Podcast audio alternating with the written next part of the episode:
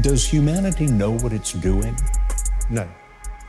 Um, I think we're moving into a period when, for the first time ever, we may have things more intelligent than us. Will they have self awareness, consciousness? Oh yes. I yes. think. Oh yes. I think they will in time. And so human beings will be the second most intelligent beings on the planet. Yeah.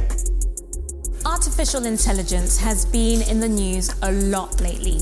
The implications of AI can be quite profound. In our emergency department, it has reduced human effort on simple tasks by over 80%. Routine, non complex jobs are in decline and have been for a while. Red warning issued for four districts of Odisha.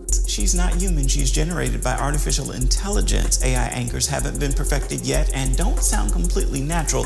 Bradley Blackburn spoke to a voice actor who fears his livelihood is on the line. We will not be having our jobs taken away and giving to robots. Right now, AI is at a pivotal moment, a crossroads that could redefine humanity's future. The challenges we face are not just technical, they're existential.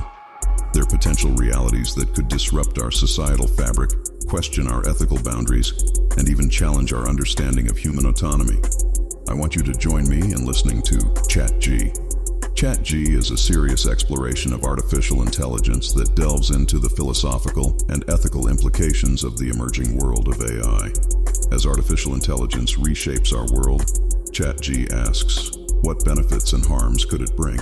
Join us for a thought provoking journey into the future of AI. ChatG. Lastly, this text and my voice aren't human. They were generated by AI.